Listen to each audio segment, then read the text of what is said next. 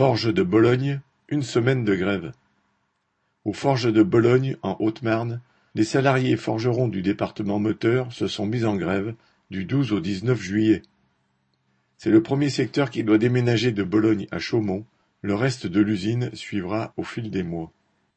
L'ambiance était tendue, d'autant que ce déménagement s'accompagne de louanges de tout le petit monde des serviteurs du patronat, notamment les élus locaux.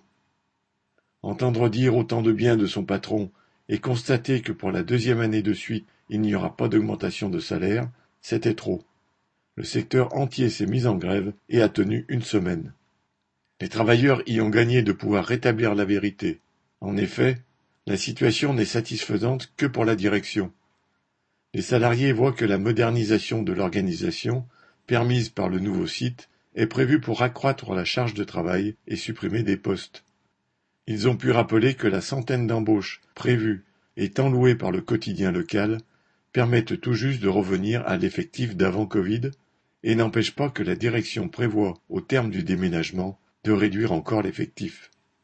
Les politiciens locaux prétendent que payer avec l'argent public un nouveau site au groupe Lisi, propriétaire des forges, sauvegarde l'emploi. La réalité est exactement l'inverse. La grève des forgerons a permis de le rappeler. Correspondant Hello